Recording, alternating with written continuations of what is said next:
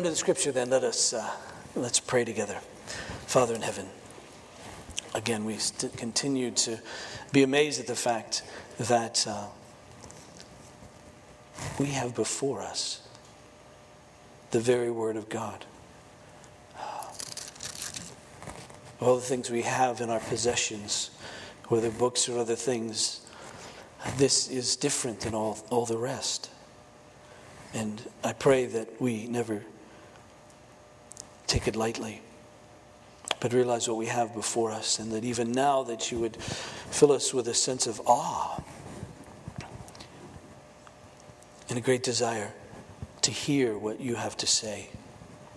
And we'd take it literally to heart that you'd plant it deep within us, that it would enable us to understand you better, to know more of life, and to live it in such a way that is real life that's pleasing to you. This I pray in Jesus' name.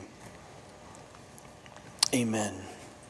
I want to read uh, from Psalm 119. I want to read this particular stanza that begins in verse 73 and end in verse 80. I call it a stanza because this, this psalm, as you may know, is divided into various sections of eight verses. And this particular stanza, this particular section, begins with verse 73. Hear, please, the word of God. Your hands have fashioned me, have, have made me and fashioned me. Give me understanding that I may learn your commandments. Those who fear you shall see me and rejoice, because I have hoped in your word.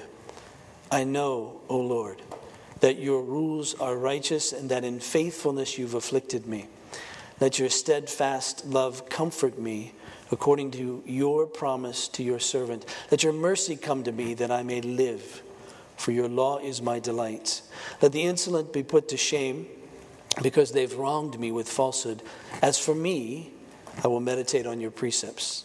Let those who fear you turn to me, that they may know your testimonies. May my heart be blameless in your statutes, that I may not be put to shame. Now, we began uh, working our way through various parts of this psalm some uh, weeks ago. And remember, the, the theme here, what, what the psalmist is after, is showing that the Word of God is the ground of the foundation for the source of a blessed life, of blessing, meaning to be able to live happily. That's what the sense of blessing means. It means a sense of happiness. We've talked about that word happiness. It's a shallow word for us. But for the psalmist, it wasn't a shallow word. It meant an enduring happiness, a real deep joy, a sense perhaps of contentedness, satisfaction, and knowing the life that you lived was a life worth living. That was real life. And he says the source of that, how we understand that, at least comes from the Word of God, knowing God's Word and living after it. And he even says, as he reveals his own life, that this life of blessing from living out of this Word of God is for even those who find themselves suffering, find themselves in difficulties that happiness doesn't come because the Word of God causes them to leave our lives. The Word of God doesn't eliminate suffering, it doesn't eliminate difficulties from the lives of human beings, from the lives of those people who even follow after God. But He says there's even blessedness in the midst of that. That's His, that's his testimony. He seems to be suffering from, uh, uh, from injustice. There are people after Him, people that are lying about Him, uh, and, and so forth, and, and trying to do Him in. You remember, again, just by way of review, how he describes it. Verse 23, he says, Even though princes sit plotting against me, so even, even the ruler is against him, and if he's against you, everybody's against you. And then in verse uh, 85, he says, The insolent or the arrogant have dug pitfalls for me. They do not live according to your law. Uh, all your commandments are sure. They persecute me with falsehood. Help me. Uh, they've almost made an end to me on earth. In other words, they've almost been successful. Uh, they're coming after him and trying to get him to, to, um, to fall. And so, this great difficulty in the midst of that, he describes himself as one whose soul is clinging to the dust, meaning there's nothing to hang on to. I'm, I'm, I'm, reaching out for something, and there's really nothing here. That's how I feel. I'm laid low, I'm clinging to the dust. He says that his soul is, is melting uh, away. And, and indeed, in verse 84, he says, How long must your servant endure? And so, even in the midst of suffering, he's saying there's a way of being blessed in the midst of that. Now, the helpful thing for us in that is we realize that anybody can feel blessed on a good day. We wonder, is there any blessing on a really bad day? And his point is, I'm going to tell you there's blessing in the worst of times so that you'll take comfort knowing if there's blessing in the worst of time, then generally speaking, there must be blessing. He gives you the worst case scenario of his life, a situation that he describes as clinging to the dust. And he says, Still, the Word of God is sufficient to help me. The Word of God is sufficient to enable me to have this great blessing. And so he, he prays then that he would understand the Word of God. Notice verse 33 Teach me, he says, O Lord, the way of your statutes. Verse 34 Give me understanding that I may keep your law. And so, knowing what he knows about the Word of God, that it's the source, the ground for his, his, his blessing, his happiness, he says, All right, then teach it to me. I really must know this. Don't let me be confused. Don't let me follow any other way. So he prays that, he, that God would teach him. And, and then he says that this word is his delight, for instance, in verse 77 that I just read a few minutes ago, he says, Let your mercy come to me that I may live, for your law is my delight. And then verse 143, he says, Trouble and anguish have found me out, but your commandments are my delight. He says, Okay, this is the way of, of, of, of real joy. Thus, I'm going to delight in your word, so teach it to me. And he also says that I will love your word. And he asks God to enable him then to live by them, to, to actually keep this word.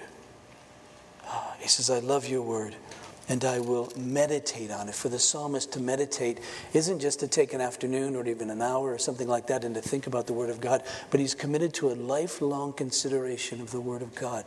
That for him is what meditation is. This will be my meditation day and night. This will. This isn't just something you know. I, I fold my, my legs in an awkward position and uh, and hum for a while. It's not that kind of meditation. It's a lifelong consideration of what God has said and it's a never ending consideration of what God has said. This will inform my whole life, he says. So teach it to me. I'll delight in it. My delight will be reflected by my meditation on it. I will love it and I will keep it. Notice how he puts it in verse 32. He says, I'll run in the way of your commandments.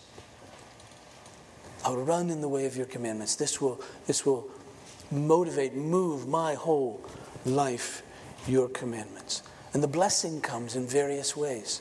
This word keeps him from sin as he treasures it, as he hides it in his heart, as it's the very delight of his life. It keeps him from sin. He, he looks upon this word and he says, Oh, I know what, what, what sin is on the basis of this word. I, I know what righteousness is on the basis of this word. It, it brings grace to him, it enables him, and strengthens him, enables him by the very Spirit of God to, to live this out. It keeps him from sin. He says it enlarges his heart.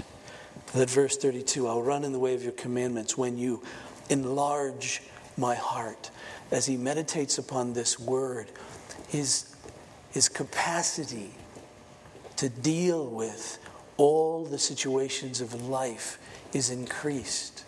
And he says, he says, Oh, I can deal with even tragedy. I can deal with even grief. I can deal even with this persecution. I can deal with the most difficult things of life because as I meditate on your word, my capacity increases. Something in me grows. I get it. It increases, it enlarges his heart. It enables him to know that he's loved by God. This very word that comes from verse 76, he says, Let your steadfast love comfort me according to your promise to your servant. Let your mercy come to me. All of this comes by way of this word when everything else in life speaks against the very steadfast love of God. This word comes to us and says, No, no, no. God loves and he loves his people with a steadfast, enduring, covenantal love, a love that cannot be broken. No matter what you see, no matter what you feel, this word comes and it in, enlarges his heart and brings him great contentment because he says, No, God loves, and God loves me. He, he knows that his life produces good even in times of difficulty. So, so he can say, Before I was afflicted, I went astray, but now I keep your word. It's good, verse 71, for me that I was afflicted, that I might learn your statutes. He said, Even in the midst of affliction, God brought good. Now, the New Testament translation is that famous verse, Romans 8 28 that God works or causes all things to work together for good for those who love Him and are called according to His purpose. That's the sense. And the reason that God does that is that He is Himself good. So no matter what else the psalmist sees, the Word of God continues to bring back to him no, God is good and He's, He loves you. And all that takes place in your life, even in the midst of this suffering, and even the suffering Himself, comes to you as a result of God's faithfulness to you. So that you would know him better, so that you would love him more, so that you would see his steadfast love even more. And so, from the Word of God, he realizes all of this. And not only that, but this amazing thing that we talked about last Sunday. And I can't quite get over this. But this amazing thing that even in the midst of suffering for the people of God, there's a way through that suffering that we're actually enabled to give a gift to others. You remember the, the passage that we considered last Sunday. He says, Those who fear you, verse 74, shall see me and rejoice because I've hoped in your word. So even in the midst of suffering, we can continue to love others, not by doing anything other than following after God and being faithful to Him. Because when we're in the midst of suffering, people look at us and they wonder, what will become of my life if that happens to me? and as God is faithful to us, people look at us and they say, Oh, God really is faithful. And so, even in the midst of our suffering, we can realize it's bigger than ourselves, and we're actually through it giving a gift to others. We're actually loving them and you see, loving others is a need that we have. We're created in the image of God. We must love. If we don't love, we're less than human. And so, can we love even when we're suffering, even when we have to spend all this attention on ourselves because we're going through great difficulties? And the answer is yes. The way that we're loving others is to show them the faithfulness of God. And they see it and rejoice and say, Yes, God is good. Now, there's something else today I want to grab a hold of. And this whole thing of suffering, it'll be the sort of the last suffering theme sermon out of Psalm 119. I don't know if I can take any more. But uh, this, this sense of our suffering bringing blessing because it's bigger than ourselves. Notice verse 78. Psalmist writes, Let the insolent or the arrogant be put to shame because they have wronged me with falsehood. As for me, I will meditate on your precepts. Now, throughout the psalm, and really the psalmists in general, pray often that God will vindicate them, that they will not that he will not put them to shame, that, that, that they'll be vindicated by way of uh, showing that their faith is real and, and, and that faith in God is that which is, is good and does, in fact, bring blessing. And so now the psalmist counters that and he said, Those who are coming against me, put them to shame, meaning vindicate me so by, by not allowing them to have a victory over me. So he prays that God would, in a sense, vindicate him and that he would put to shame these enemies. And he, when he does that, he's saying, I don't want them, God, to be successful in what they're trying to do. And what they're trying to do is, yes, pull him down, but pull him down in such a way that he will dishonor God. Because the, the, real reason for coming against him is because they want to come against God, because they want to see God mocked, God dishonored. So they, they come after this one who's a, who's a God-fearer, this one who's following after God, who's one in covenant with God, this one who claims that God loves him, and they come after him with all kinds of falsehoods with hope that they bring him down, so in the same sense they bring down God. So, so he's saying to God, praying, God, don't let them be successful in that. But I will meditate upon your precepts, upon your word. It's not unlike, remember, Shadrach, Meshach, and Abednego. You remember that story? Some of you might know that one. If you grew up in Sunday school, you're singing a song about that right now, and I apologize for that. Uh, it'll be with you for the rest of the day. But. Um, but you remember that, that, that, they were taken and they were to worship this idol and so forth. And they said no, they were going to worship God, and they were threatened with their lives to, to be put into this fiery furnace. And, um, and as they were heading to this fiery furnace, they said, Our God will deliver us, but even if He doesn't, we're still not going to worship this idol. And there's a sense in which the psalmist is saying, Vindicate me, put them to shame, don't let them be successful. They're, they're, they're saying falsehoods against me, everything they're saying is wrong. Of course, in this, the psalmist isn't saying that he's sinless, he's just saying, according to what they're saying, this isn't true. If it was true, then the word of God to him would be go and ask their forgiveness, make restitution if they've hurt them, but none of that's taken place. So he's saying, Vindicate me, put them to shame, if you will, God, please. Um, don't let them mock you through putting me to shame. But in the meantime, till all that happens, until they're put to shame, I commit myself to meditate upon your word. That's what will sustain me. That's what will keep me going. Your word that says that you love me. Your word that says that you're good. Your word that promises to bring good out of this situation. Your word that says that you're faithful to me. Your word that says, I will enlarge your heart as you, as you meditate upon this word. And, and it will enlarge my heart so much so that even if this persecution continues, still I won't falter. Still I will profess, confess you. And so he has this resolve that I will meditate on your precepts. He has this prayer in verse 80. He says, May my heart be blameless in your sight. He says, Okay, God, I need your help. If I'm going to endure this, I need your help. So enable me to meditate in your word, enable me to follow after you, enable me to be blameless in your sight. And so he prays that that's his, his heart's desire. Now, prayers for vindication, personal vindication, are, are fine to pray. We find them out throughout all of the, um, all of the scripture. And sometimes we, we, we see that vindication in our lives, and, and sometimes, sometimes we don't. But let me suggest to you that there's something even bigger than just personal vindication for which the psalmist is praying that is a source of great purpose in our life and ultimately great blessing. Turn, if you have a Bible, quickly to Revelation and chapter 12.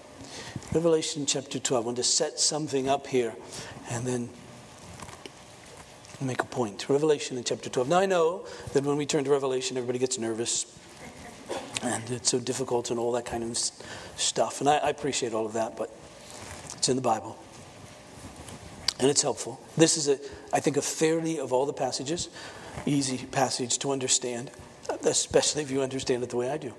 Uh, Revelation in chapter 12 verse 1. Setting something up here. And a great sign appeared in heaven a woman clothed with the sun, with the moon under her feet, and on her head a crown of 12 stars. She was pregnant and was crying out in birth pains and the agony of giving birth. And so you have this sense of this woman, he's seeing this woman, and he's communicating it through this sign and symbol, and there's various reasons why we suspect John did that, and that's not for us to consider at the moment. Some, um, especially in the Roman Catholic tradition, see that as Mary giving birth to Jesus. Um, that's unlikely, I think, as we'll see as the passage continues. Um, but certainly, this is Jesus being birthed. Uh, we'll see that.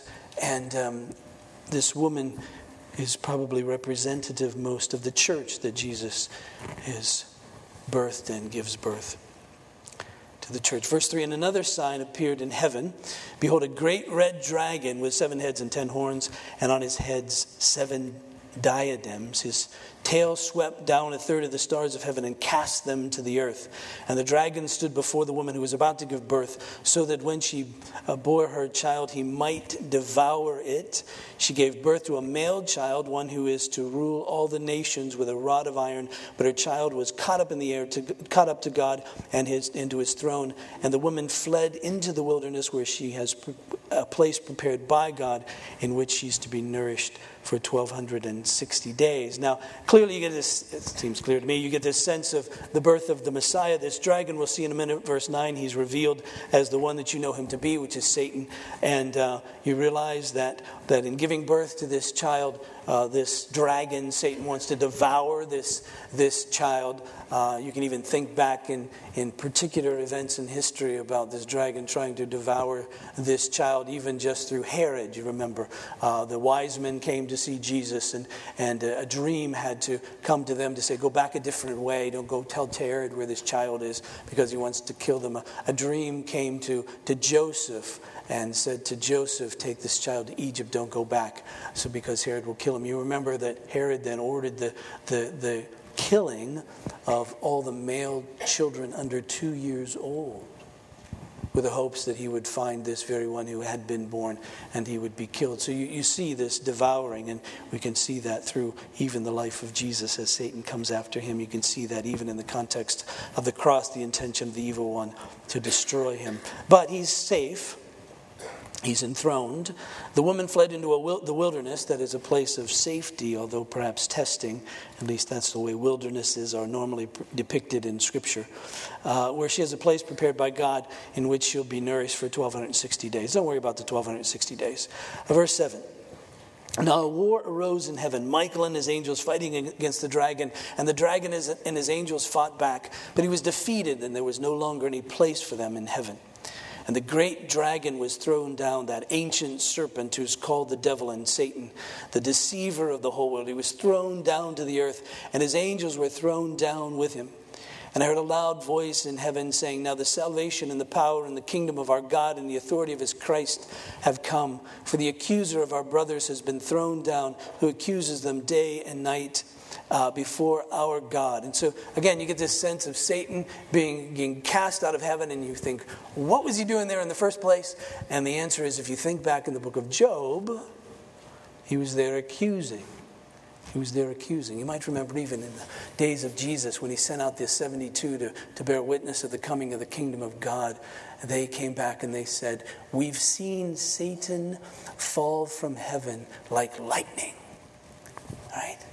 So he had this sense that in the victory of the cross, then he was cast down to the earth, no longer to be able to accuse in that same way. Verse 11, and they, that is, those who would trust in this one, and they have conquered him by the blood of the Lamb and by the word of their testimony, for they loved not their lives even unto death. And so they trusted in the work of Christ, the blood of the Lamb, and they gave testimony to that. This is what we believe, this is what we live. They gave testimony by their lives, even when their lives were threatened with death, that they would cling to Christ rather than cling to their own lives. Verse 12 Therefore rejoice, O heavens, and you who dwell in them. But woe to you, O earth and sea, for the devil has come down to you in great wrath, because he knows his time is short. So you picture the crucifixion of Jesus and all the victory that that, that, that won, and, and there would be those who would trust in him, who would, who would live, and they would be said to be victorious even over this one, that, that this Satan and all of his demons, they'd be victorious over evil by trusting in this one Jesus, his blood, by giving testimony to that and by clinging to him even more than anything else, even their own lives. But then there's something set up. And what's set up is that this one who has been defeated at the cross is now on the earth. And he's really mad. And he knows his time is short. Verse 13. And when the dragon saw that he had been thrown down to earth, he pursued the woman who had given birth to the male child. Well, wow, look at that. He comes after. But the woman was given uh, the two wings of the great eagle so that she might fly from the serpent to, into the wilderness at a place of safety to the place where she is to be nourished for a time and times and half a time. The serpent poured water like a river out of his mouth after the woman to sweep her away with a flood. So, coming out of his mouth is something that he hopes is going to destroy her. Verse 16. But the earth came to, to the help of the woman, and the earth opened its mouth and swallowed the river that the dragon had poured from his mouth. Then the dragon became furious with the woman and went off to make war on the rest of her offspring. Now, who do you think that is? Us on those who keep the commandments of God and hold to the testimony of Jesus. And he stood on the sand of the sea. Now, what do we have to be smart about as followers of Christ? is that this really is a battle in which we're in. It's not the only thing to be said about our lives, but it's one of the things to be said about our lives and one of the things to be understood about our lives. And so when various kinds of difficulties come, especially those which we can identify with that which is evil, we really need to understand that though it causes suffering in the moment, it's bigger our lives than that. That we're actually doing battle. Now, it's true that Satan was defeated on the cross. You might remember in Colossians in chapter 3, uh, the apostle, or Colossians chapter 2, the apostle uh, puts it like this. He says, He, that is Jesus, disarmed the rulers and authorities and put them to open shame by triumphing over them in Christ, in his cross. And so that's how he did it. And he did it. He disarmed Satan and all of the demons and evil and all of that by nailing to his cross the penalty for our sin. So now the accuser has nothing about which to accuse us. You know, when Satan comes or anybody comes um, to accuse us, um, we simply accuse us of being sinful. We simply agree with him. You're right. However, it's a big however, however, uh, all of that's been taken care of by the cross of Christ. Therefore, we're pardoned. I mean, that's the sense all the time. That's what it means to plead the blood of Jesus. That when we sin, when we're accused, whether it's our own conscience or another, we realize, yes, that's true. I did sin. I am a sinner. However, all of that's dealt with by Christ. And so we overcome him by the blood of the Lamb and by our faith in him, the word of our testimony. And that's what we cling to. And you say, well, if he's defeated, then why is he any trouble to us at all? And my first answer is that's not up to me to answer. I don't know everything. Is that a surprise to you? Now, I don't know all the possibilities. I don't, I'm not God. It's his deal. All I know is that it's true. There aren't two gods in the universe dueling it out, and we're going to wait and see who wins. God is God. Satan is not. God has overtaken him. God has been victorious through the work of Christ. In the work of Christ, we're pardoned, believers, for their sins. Uh, he's at work in us to not only eliminate the uh, penalty of sin which is done, but also the presence of sin which one day will be gone from our lives and now is being eked out, being worked out of our lives through this process of us becoming increasingly holy.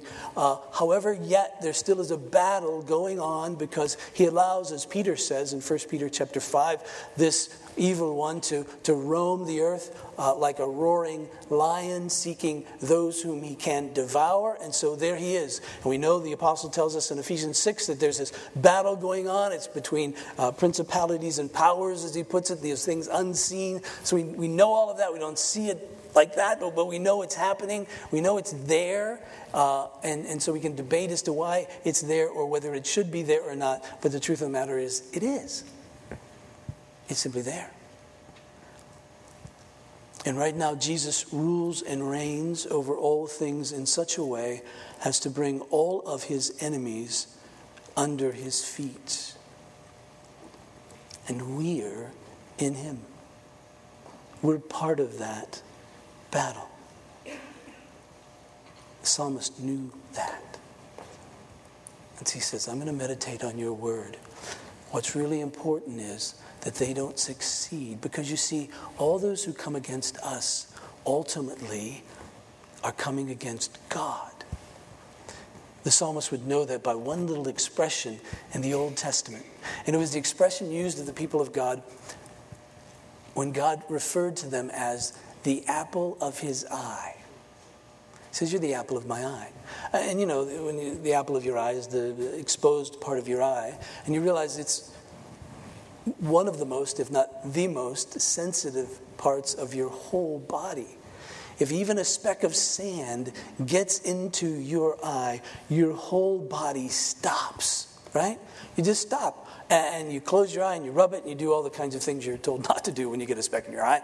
Um, that only makes it worse. But, but you do all those things. Why? Because you have to deal with it. You can't not deal with this little speck. If it got almost anywhere else in your body, you wouldn't even notice that it's there. In fact, you probably have lots of those specks even now. But if it was in your eye, you'd know about that. And God says that, that, that if anybody touches you, they touch the most sensitive part of me and I can't not respond. You remember when the Apostle Paul, who was Saul of Tarsus at the time, was on his way to Damascus, and a bright light came, and it was Jesus, as we know, knocked him off his horse. And Jesus said to Saul, Saul, why are you persecuting me?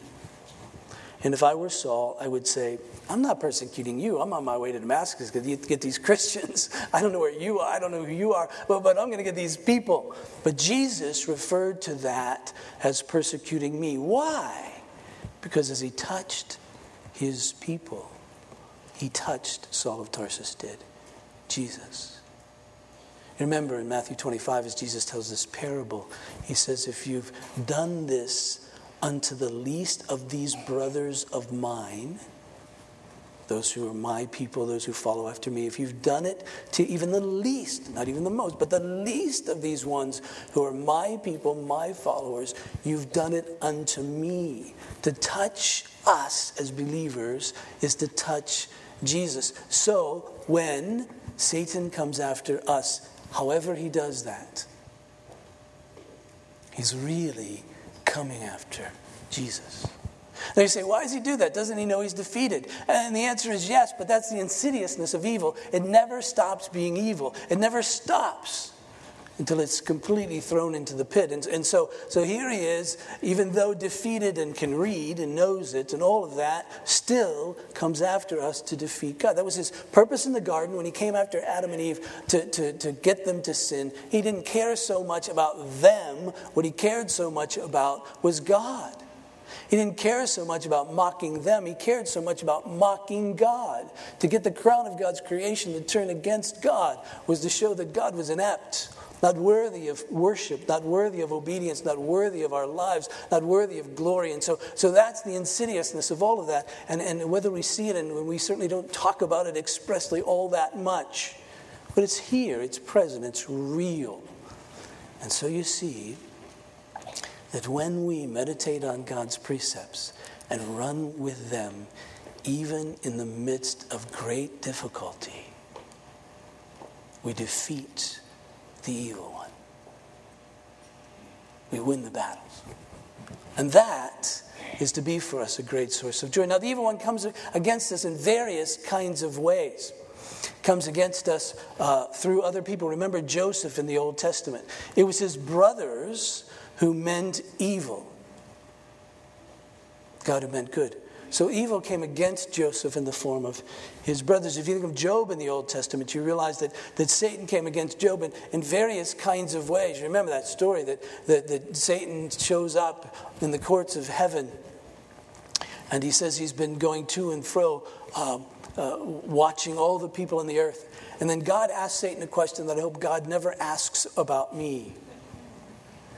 And he says to Satan, Have you considered my servant Job? And, Job, and Satan says, Yeah, but who wouldn't love you given his life? He's got a bunch of kids that are great kids, and he has wealth and all of that. He lives a wonderful life. Take that away, and he won't love you. And so God says, All right, you can take it away. Leashes Satan, but he says you can take away his wealth and even his kids. And so, in various kinds of ways, it looks like a tornado in one instant, looks like a, a, lightning strike in another instance. It looks like enemies coming to do battle against him. He loses his kids, he loses his cattle, he loses his wealth, loses his house, loses all that. But still, he says, the Lord gives, the Lord takes away. Don't you know that that was a great defeat to the evil one at that moment in time? He gave him his best shot, or what appeared to be his best shot at the time, and still he said, No, no, no, the Lord gives, the Lord takes away. Blessed be the name of the Lord. That's what this psalmist is doing in the midst of this situation. He's saying, God, deal with them. Don't, you know, put them to shame. Don't let them triumph here. But I'll meditate on your statutes. No matter what they do, I'm going to continue to follow after you. Don't you know that in the midst of that, there was a tremendous amount of joy? It's the kind of joy that a soldier gets in, in the midst of battle when he knows he's, he's, he's defending that which is right. And he's going to stick to his guns, literally. And so there he is, the psalmist saying, hmm, We're not going to lose. I am going to be faithful to God. Knowing his own heart, he says, Okay, God, don't put me to shame. Hang in there with me. if you leave me, I'm lost. But that's the kind of joy that he would, he would know in the midst of that. So, so then God comes, of course, or uh, to Satan comes to God and says, Well, if you, if you let me get after his body, then we'll see. And so God says, All right, you can have his body, but don't take his life. In the midst of great physical suffering. Job says, Even if he slays me, yet will I hope in him. He did not love his own life, even unto death, but continued on. That was difficult. You read the book of Job, you realize the suffering that he underwent, and you realize all that that can happen. Even his friends come to him, and still he didn't buy in there, but he still continued to seek after God. God, I want an audience with you. I need a mediator to enable me to come to you. These people aren't helping me at all. And so he continued on seeking after searching after God. God, reveal yourself to me in the midst of in the midst of all of that. There's a fabulous passage in Philippians concerning this issue. In Philippians in chapter 1 and verse 27.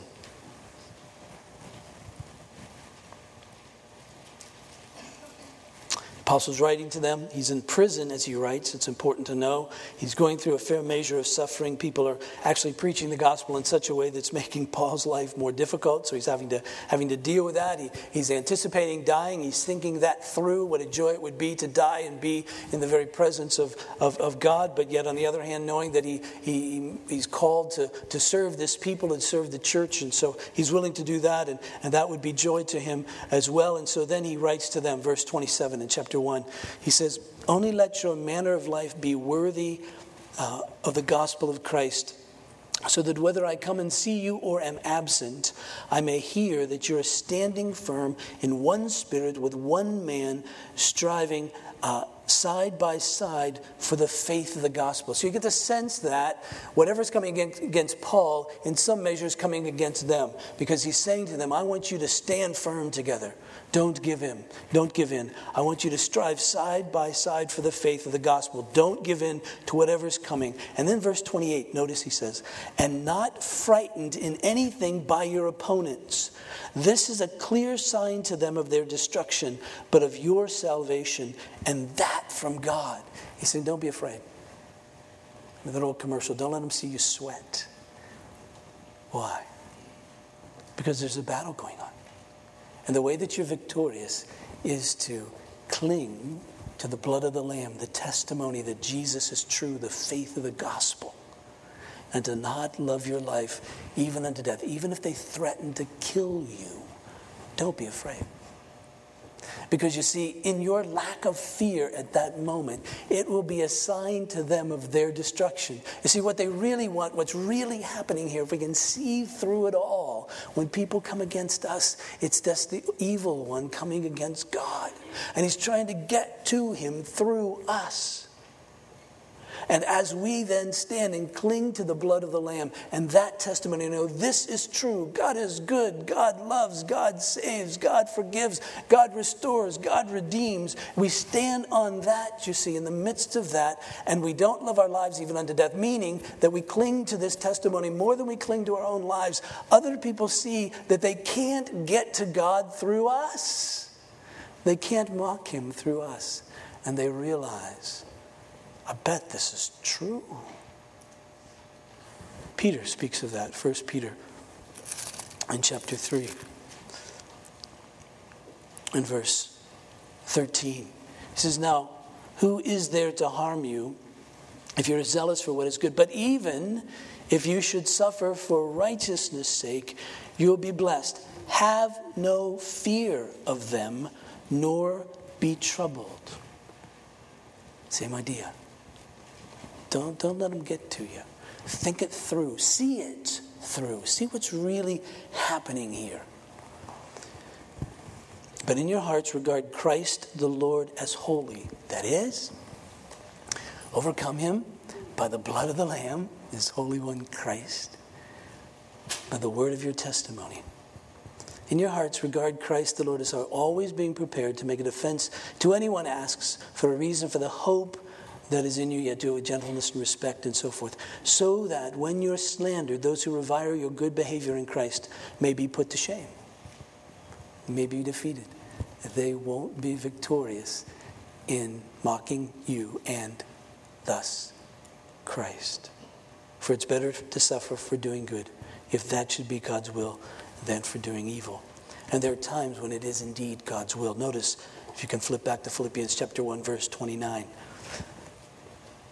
Paul puts it like this He says, For it has been granted to you that for the sake of Christ you should not only believe in him, but also suffer for his sake, engaged in the same conflict that you saw I had and now hear that I still have. That little word have, has been granted is, is the same word that we often translate as grace, God's free gift. So he's saying, listen, I'm giving you two gifts in Christ. One is I enable you to believe in him. And we go, thanks for that. That's good. I, that, that leads to my eternal salvation. Thank you for the gift to believe. It's going to be grace to you to believe in me. And then he says, here's another grace, another gift to suffer. Because you see, in your suffering, without fear, in your suffering, in faithfulness, in your suffering, clinging to my word, in suffering, clinging to my word, and not to your own lives, you participate with me in this battle that's going on. And in the midst of that, take joy. You're defeating the evil one. That's why, one of the reasons why, these gatherings that we have on Sundays are of such great value and should bring us such joy. Because in addition to everything else that this coming together is, and we could talk forever about that, it's warfare. It's a way that we, individually and collectively, defeat the enemy. No matter what else is going on in our lives, we say we're going to cling to the blood of the Lamb and give testimony to that, even if you kill us. So we come. And as we say that, in the midst of this, Sundays, as Christians gather, throughout the world as it spins, you know, there are people gathering every hour, uh, that um, the enemy is going, rats. I guess we lost. You know, we're going, yes, that's true. So there's a sense of joy. If you could be, just have a little, you know, the, the old language about the church was that the, there was two words used. One was the church triumphant, that was the church in glory, and the second word was the church militant. We need a little of that, don't we? This sense of no, Christ has won. We're going to walk in that battle. Even if you slay us, we will hope in God. And the enemy just wilts at that. That's why funerals are so important for us.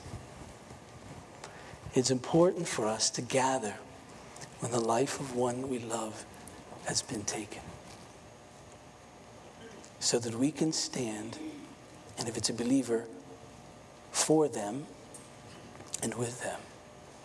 And we can stand in the midst of that reality that's most pressing against us, that we would love to most avoid thinking about, talking about, and experiencing, right? It means that no, we will stand together right in the face of death itself and worship God.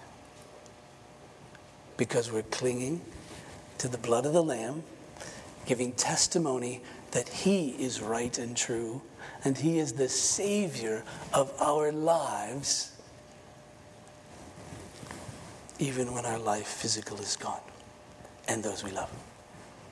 That's why weddings are such great value for Christians because it's together we stand in the midst of a culture that's redefining marriage, that's redefining gender and all of that, and we say, no, we're going to meditate upon the Word of God and cling to that which is true.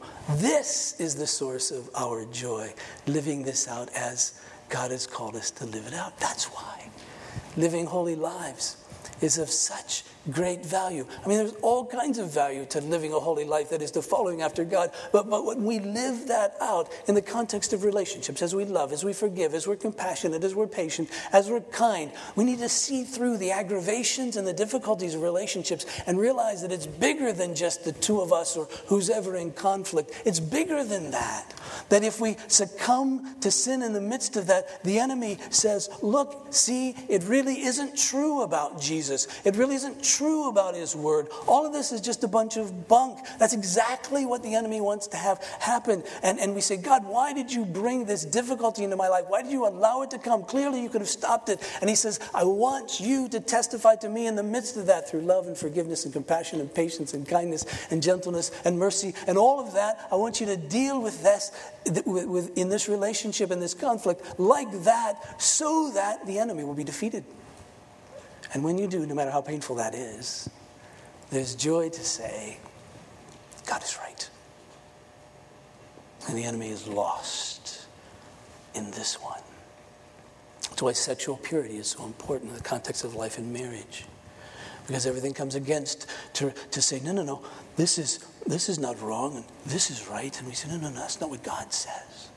So, why is there all this sexual temptation in the midst of human experience? And it isn't just in this generation. Read the Bible. Sexual temptation has been around since the very beginning. My goodness, you can't read any parts of the Bible without realizing sexual sin and seeing it. It's always a challenge to us, it's, it's always a way the enemy has come against to show that God is really wrong. And no, we stand forgiven and meditating upon the Word of God to seek after Him. And we can apply this to any kind of sin, unholiness. So this morning, as we come most especially, and this table is set, this is as clear as we can see it. And perhaps as clearly as we as a company of people can give testimony to the blood of the Lamb and to cling to Him. It was, as the scripture says, by way of evil men that Jesus was brought to trial, where he was condemned.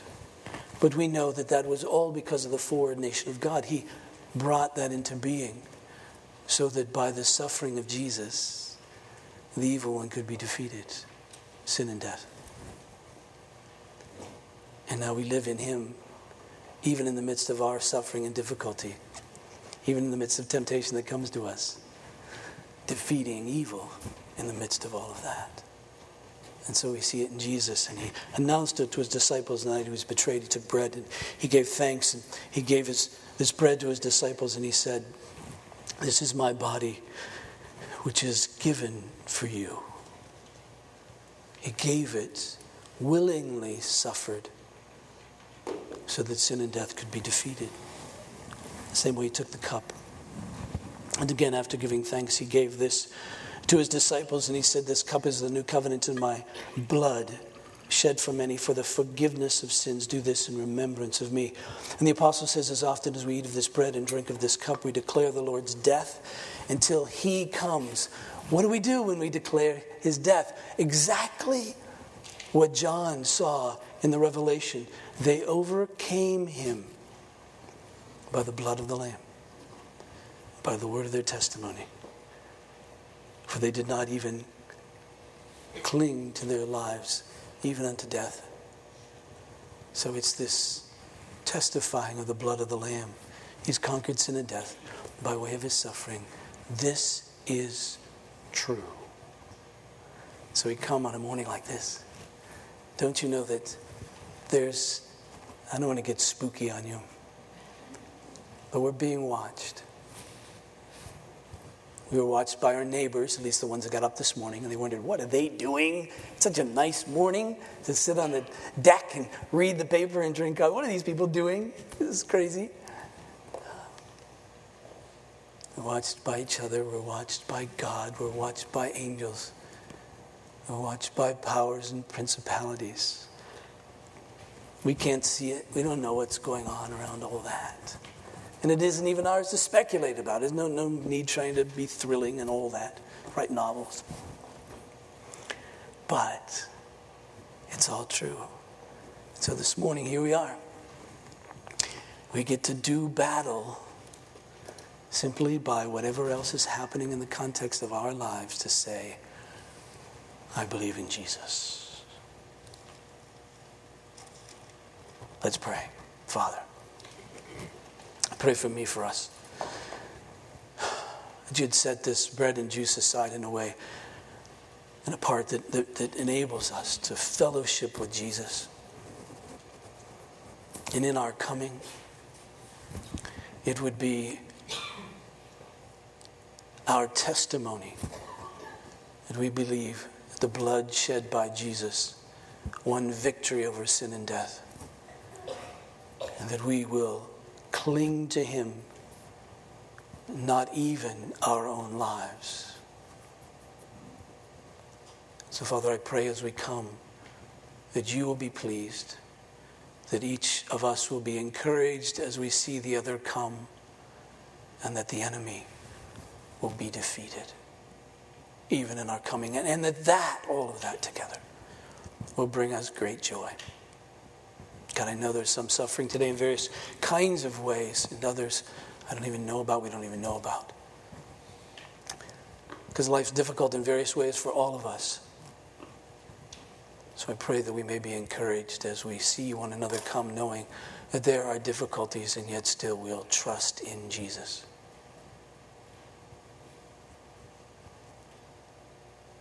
Work in us now, please, I pray. God, in Jesus' name.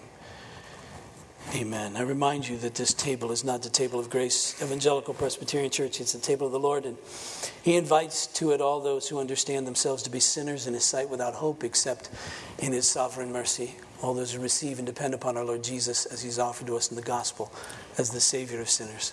And all those who desire to live in such a way that is consistent with their profession, their testimony, that Christ is Lord that He is the Savior.